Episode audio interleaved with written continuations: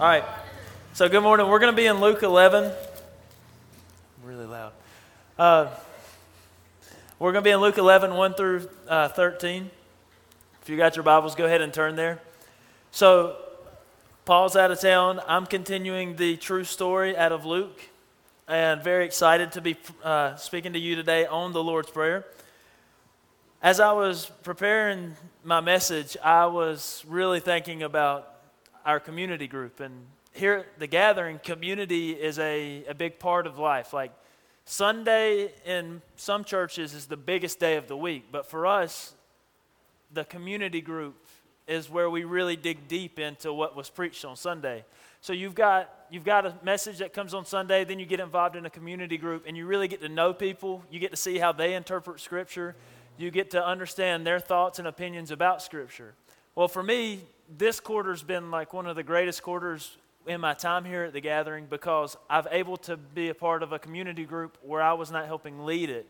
And so it's been really fun because I'm the guy that just comes in and asks all kind of questions that really makes people think and they get really aggravated because sometimes it leads to a 30 minute conversation this way when we're supposed to be going that way. But when I was thinking about this, I was thinking about the people that I've gotten to know through our community group. So, like, we've got six people that come on a regular basis to our community group. And I began to think about how many of them I knew before we started. So, I knew of all of them, but I didn't know, I knew one of them from years past. And so it wasn't until that I started in this community group that I really got to know who they were, what they were like, their personalities and stuff. And so I was thinking about my community group this week a lot. And I began to think about like what does each person bring to the table for our community group? And so for like our leaders, Chase and Anya, they're the two that they bring the leadership. They start the conversation. And this past week we had like very funny, awkward moments of silence. And Chase never noticed them because he was the one talking the whole time. We purposely would stop talking just to see if he would fill the space. And he did. It was really funny. And so we like I've gotten to know these people, and it's really interesting because I've learned a lot about their life and about their past and about what's going on right now.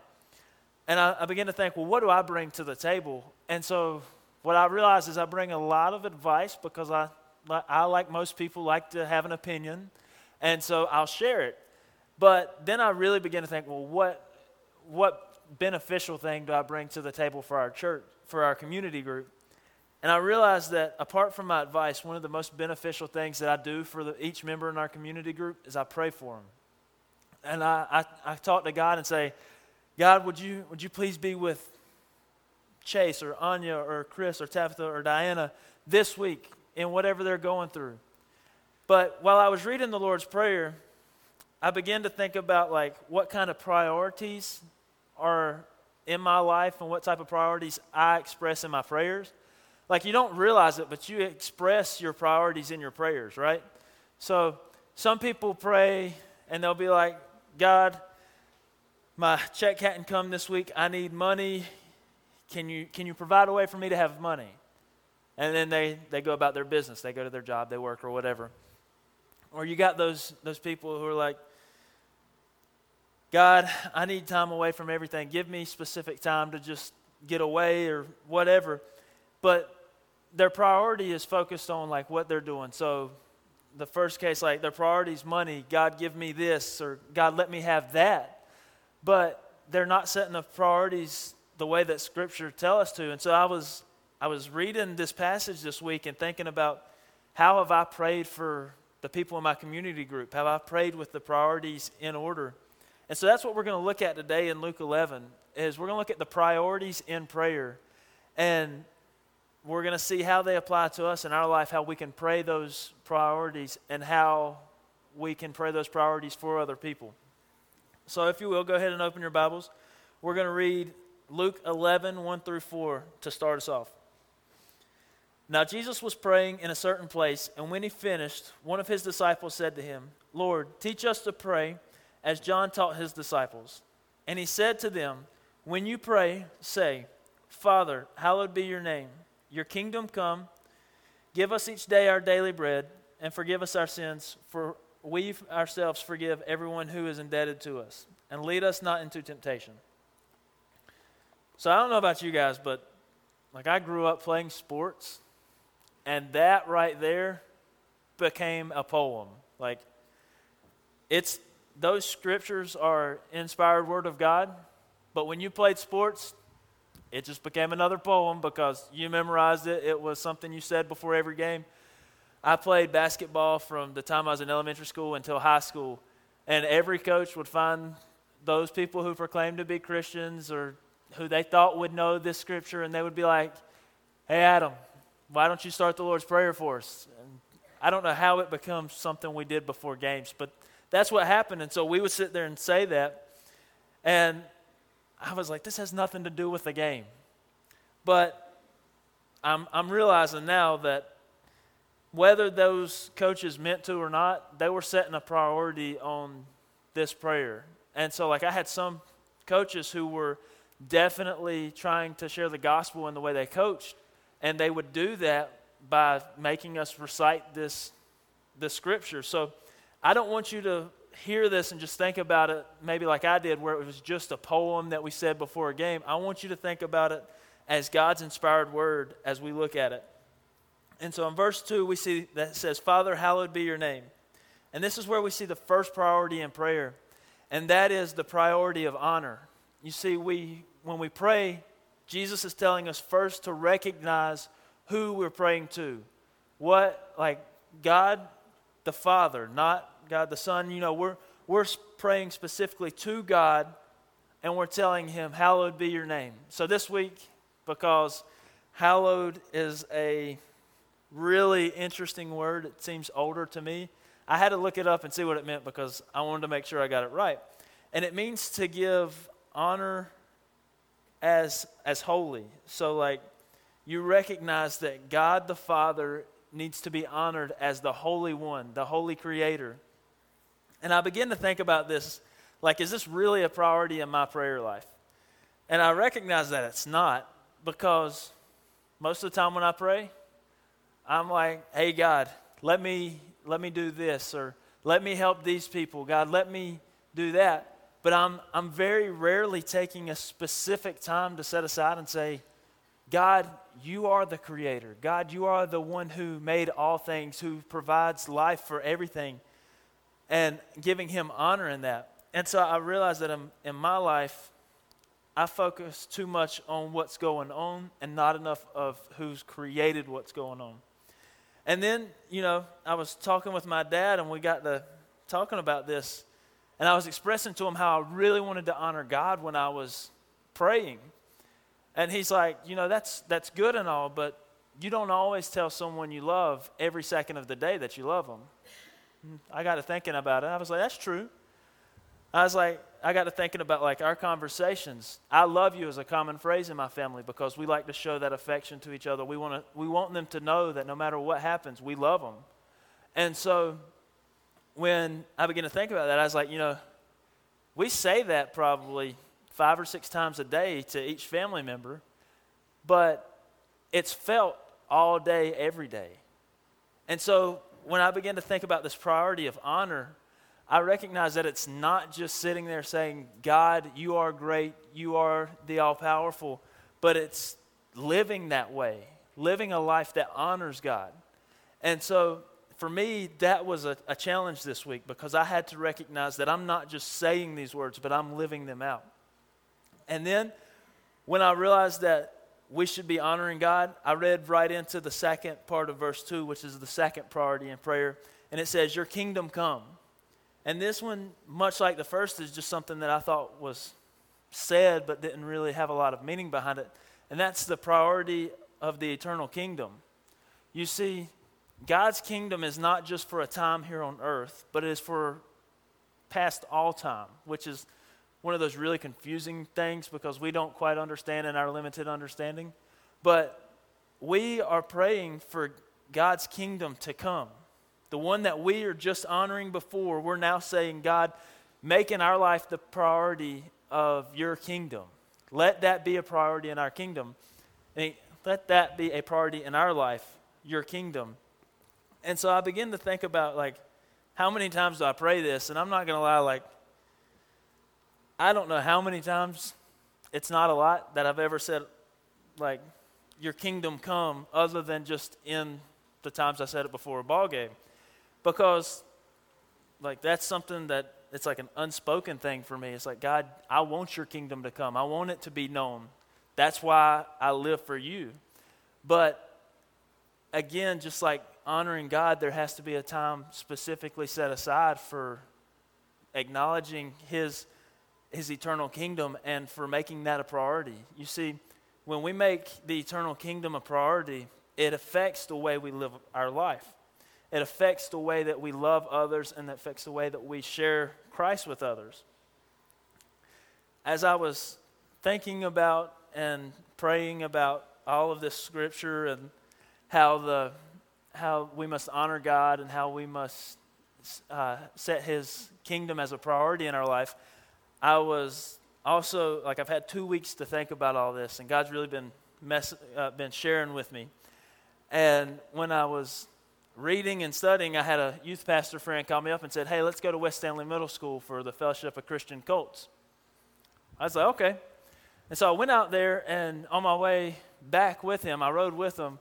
He was like, we were talking, and as any pastor can do, you can sit there and talk and talk and talk. And so I'm sitting in the passenger seat listening, and this guy, I mean, he's giving some great advice, so I'm soaking it up. But while I'm doing that, I'm also noticing one of my one of my pet peeves, which is driving incorrectly. So, like, I'm not going to lie, I'll criticize you if you drive incorrectly. I do it sometimes, but I try not to just because it aggravates me. But what I was doing was I'm sitting here watching this this turn lane. It's the right turn lane, so you're getting off 24 27, turning right. And there's a white line, solid white line. You're not supposed to cross it. And I watched seven, six or seven cars just whoop right over the line every time. I was like, what are these people doing? They're not paying attention to what they're doing. They're just driving all over the road. And so I began to think about like, well, what, is, what do the lines really mean? So the yellow line means don't go too far that way or you're to hit somebody and cause a lot of issues. But I was like, well, what is the white line for? And I was like, it's to tell you in most cases that you've got about that much room left on the road, and if not, you're going to go off that way and injure yourself. And so I was like, we really, we really need to stay in the lines, right? Like, we've been given a road, we've been given the lines to stay between, a path to follow, right? But we very rarely do it. I mean, you can, you'll go to lunch today now, I would not be surprised if everyone in here saw somebody swerve over the yellow line. I mean, there's so much going on that they get so focused on everything else that they're not focused and making what they need to make a priority a priority. You see, they're focused on whatever, I mean, it may be a radio, it may be a cell phone, it may be a phone call, but they're very rarely focused on the actual road and staying between those lines. The same way, I feel like myself included, Christians have lost focus of the eternal kingdom. We're like, hey, we want to see the eternal kingdom when we die. We, we want to experience that later. We don't want to live the inconvenience now. You see, we want to experience the, con- the good consequences of salvation, but we don't want to experience the inconvenience of the, the eternal kingdom here on earth. You see, we've got to focus on that and honoring God, which allows us to live out these priorities. And then we're going to go into verse 3, and it says, Give us each day our daily bread. And this is where we see the third priority of prayer, and that is the priority of provision. You see, God is, Jesus is telling us here to call out to God to provide for us our daily bread. And to me, you know, God's not dropping manna out of heaven so that we can eat. And so it's like, well, how is God providing daily bread? Well, God says, look, I give you a job, I give you the air to breathe, I give you the life to live, and you go out and you work and you make money so that you can go buy food, right? So, like, God's providing all of this stuff that we need. And I began to think about how great God is and how He is really the true provider. And so I looked at Matthew 6 26, and it said, Look at the birds of the air. They neither sow nor reap nor gather into barns, and yet your heavenly Father feeds them. Are you not more are you not of more value than they? So like God God knows not only just what we need because we're people, right? Like we think we're super important. People know us we're a big deal kind of thing, right? But what happens is God created everything. God created the birds, the fish, the people, the earth, and God made us a priority. God made us a priority in His life, in His time, so that we could, we could praise Him and bring honor to Him. And so I began to think about the daily bread part, and God brought up Jesus being tested in the wilderness in Matthew 4, verses 3 and 4. And it said, After the tempter came and said to him, If you are the Son of God, command these stones to become loaves of bread. But he answered, It is written, Man shall not live by bread alone, but by every word that comes from the mouth of God. You see, I, I was reading the Lord's Prayer and acknowledging that God provides for us, but I was also missing one of the most important things that God provided for us. You see, man doesn't live on bread alone, just like Christ said, but he lives on the Word of God. You see, when your body is worn down, tired, hungry, you feed it.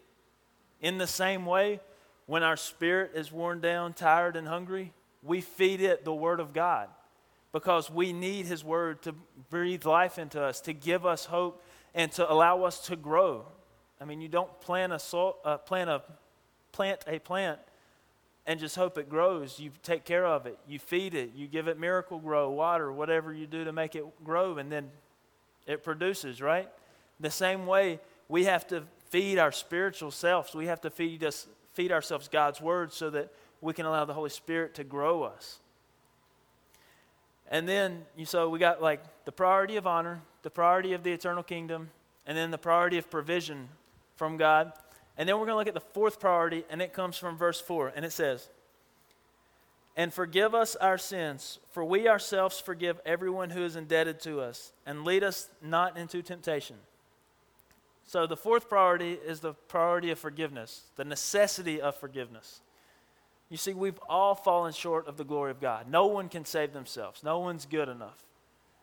But we, we still want to get to that place. We still want to go to heaven to experience a relationship with Jesus. And so, we've got to recognize the necessity of forgiveness. You see, the cross is the only way that we're able to experience salvation. It's the only way we're able to experience the relationship with God and to experience this conversation. And so I, I begin to think, well, God, if this, if this one priority is so important, why did you wait till the end to put it in? And God was really speaking to me, and He said, Look, when it comes to your life, I should be honored first. You should be focused on living for me. You should be expecting me to feed you daily. And you should see the necessity of forgiveness. But you don't see any of that unless you've already experienced salvation. You don't seek to honor God unless you've experienced His gift. You don't seek to share His kingdom unless you've experienced His salvation. You don't expect to give, get bread from God unless He is the one providing for you. And so I begin to think about it. Well, maybe, maybe God's not saying that just so we recognize that it's forgiveness we need. But Christ, He shows us that we also need to be willing to give forgiveness. And so in Ephesians 4:32 it says, "Be kind to one another, tenderhearted, forgiving one another as God in Christ forgave you. So, like, God set forth the example. He, he gave his son to be the sacrifice so that we could be forgiven.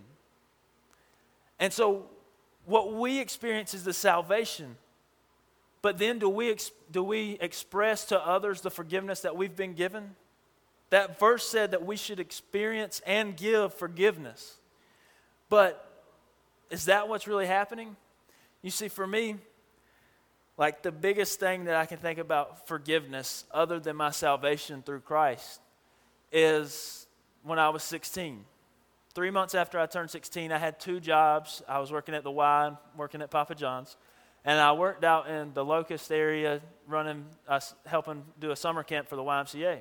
Well, about three o'clock in the afternoon, I ended up driving home, and uh, I'm a rather large individual, and I had somewhat of a smaller car. And so for me, I have to lay the seat back. And I would sit back and lay back. And when I was driving, it was a nice warm afternoon. I'd been tired. Well, I decided to lay my head back on the headrest like this. Well, I had the radio, da- uh, radio cranked up, windows down, head on the headrest. I drove a whole 11 seconds before I crossed the lane, hit a mailbox, ended up in a seven foot ditch. And I was like, oh, this sucks. I got out of my car. By the time I got out, the lady that was behind me had already called the police. State trooper was already on his way. Uh, state trooper pulls up. I knew exactly who he was because I went to school with his son. And uh, we got to talking. I like I knew his son. We hung out at school, but that was the extent of it. Like I didn't know their family very well, and he begins to question everything. Like, were you on your phone? Were you texting someone? Were you messing with the radio? And I said, no, sir. Like, trying to honor him and uh, be respectful. And I was like, look, I, I worked last night. I come, I came to work this morning. Worked during the day.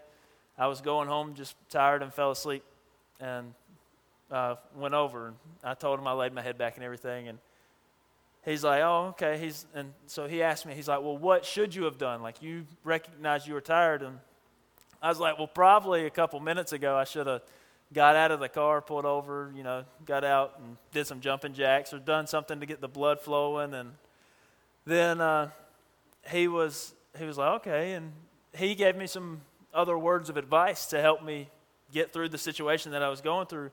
But he, he looks at me, he goes, Look, I understand that you're, you're having a bad day. He's like, Your car's totaled. You're not going anywhere. Your parents are on their way. Um, I, I'm not going to write you a ticket. I'm going to give you a, a warning. And so for me, like 16 years old, I was very grateful for that forgiveness. Like he, he could have written me a ticket. I could have, I would have had to pay it. Insurance would have went up. All kinds of issues would have happened. But he said, No, man, I'm, I'm going to give you forgiveness because you recognize that you've done wrong. And so for me, I experienced what it felt like to be given forgiveness from another human. And I've tried to experience that by giving it to other people as well because I recognize, hey, we all fail. And so I was able to see the four priorities. We, we honor God, we, see, we seek His eternal kingdom, we allow Him and recognize that He is the provider of everything for us, and we see the necessity of forgiveness, not just for ourselves, but for all people. And so we looked at that, and then we go into verses 5 through 13. And it says, And he said, Which of you who has a friend will go to him at midnight and say to him, Friend, lend me three loaves, for a friend of mine has arrived on a journey, and I have nothing to set before him? And he will answer from within Do not bother me, the door is now shut, and my children are with me in bed. I cannot get up and give you anything. I tell you, though he will not get up and give him anything because he is his friend, yet because of his impudence, he will rise and give him whatever he needs. And I tell you, ask and it will be given to you. Seek and you will find. Knock and it will be open to you. For everyone who asks receives and the one who seeks finds. And to the one who knocks, it will be open. What father among you, if his son asks for a fish, will instead of a fish give him a serpent? Or if he asks for an egg, we'll give him a scorpion? If you then, who are evil, know how to give good gifts to your children, how much more will the Heavenly Father give the Holy Spirit to those who ask Him? so, like, I was reading this this week, the whole 13 verses, the stuff we just went over, and then this, and I was like, how does this go together? And uh, God really began to deal with me because I realized that when the priorities in prayer become a priority in our life, it affects the way that we live and share Christ with others. And so you, you see this friend, and he's got a friend that comes over and says, Hey, I'm here to hang out. I've got no food. Let me go get three loaves from this guy over here. And so he walks over. They're having a late night party, but the, the guy's already gone to bed. His family's in bed. And that was part of the culture in the day. Like, they all went to bed, went to bed together. And so when he started knocking on the door to, to get his friend to give him some bread, he, he's like, Look, my family's in bed. You're to make me get everyone up if you, if you tell me if, you're, if you keep going and I have to get up and give you bread. And so we see that Jesus was telling the story, but it was not out of his willingness to just be friendly, but it was out of the persistence of the friend who came. You see, it's like the kid sitting in the car. You're driving down the road, right? And you're going to the beach. Your kid's like, I'm excited, I'm going to play in the sand and eat a few pounds of it. And so you're like, oh, this is going to be a long ride. I've got a two year old in the back seat. Let's go. And they get down the road. You get 30 minutes down the road. Mom, are we there yet? No, honey, we're not there. Five minutes later, Mom, are we there yet? No.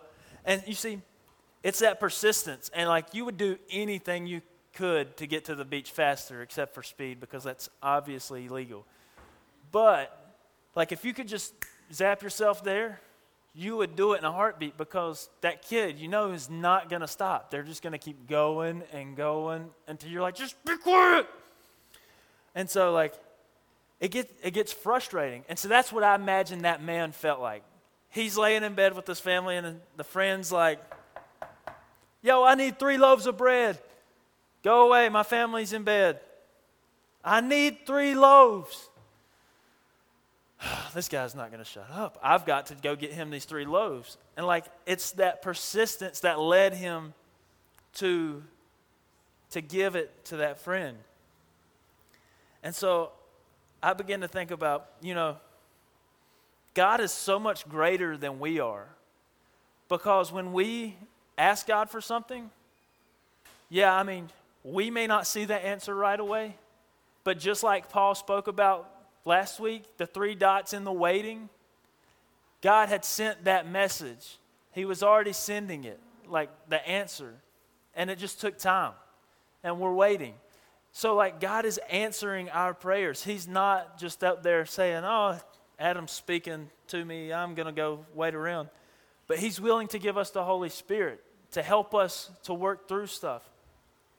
And so I then begin to think about my life and the priorities of prayer in my life and how really what scripture's saying about asking you asking it will be given to you seek and you will find knock and it will be open to you so like i'm sitting there thinking well who who wants to get something without asking for it like if you want a pizza you go to the store and ask for a pizza or like who's lost their keys or their phone? You go looking for it. You don't just say, well, I'll find them eventually. Like that's important. You've got to have them. Or like my favorite, this is what God just brought to my mind this week because it was, I don't know, it was very interesting. But imagine going to a friend's house. They've got a nice wooden door at the front, and you standing there, and you're like, I'm about to go in this house. I'm ready but I'm not going to knock. I'm going to wait for him to open the door for me. No one knows you're going to be outside the door unless you knock or ring the doorbell. But either way, you have got to get the attention. But see, I don't feel like it's that way for God. God knows what we need, but He wants us to ask for it. He knows our needs before we ask for it. He just wants to see if we're willing to ask for the Holy Spirit and so then it goes into verse 11 where God is really describing how great He is. Because Jesus is saying, What father among you, if his son asks for a fish, will instead of a fish give him a serpent? That would be jacked up. Like, I don't like fish in the first place. And snake, they say it tastes like chicken, so I, I don't know. But, like, I know if I ask my dad if I ask my mom, my dad's not big into fish either. If I ask my dad, my mom for a fish, she's not going to give me a snake. Just like in verse 12, where it says, or if he asks for an egg, he gives him a scorpion. My mom's not cooking up some scorpion omelet. Like, I can tell you that. If I, if I want an egg, she's going to give me an egg so I can make my omelet. So, like, even even though they have sin problems, like my parents, my family, me, everybody in the world, we have this sin problem. We are evil. We're not good enough to live up to God's standard.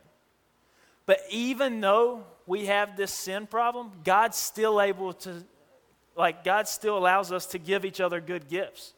When I ask for fish, I get a fish. If I ask for an egg, I can get an egg.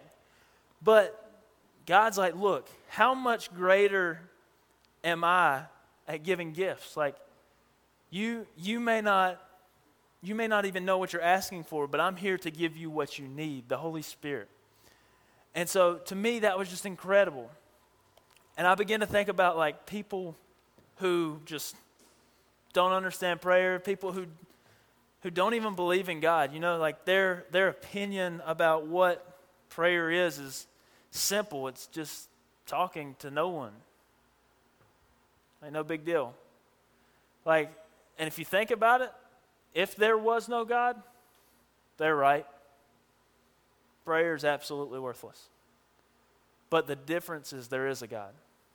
There is a God who hears and who speaks. Prayer is communication.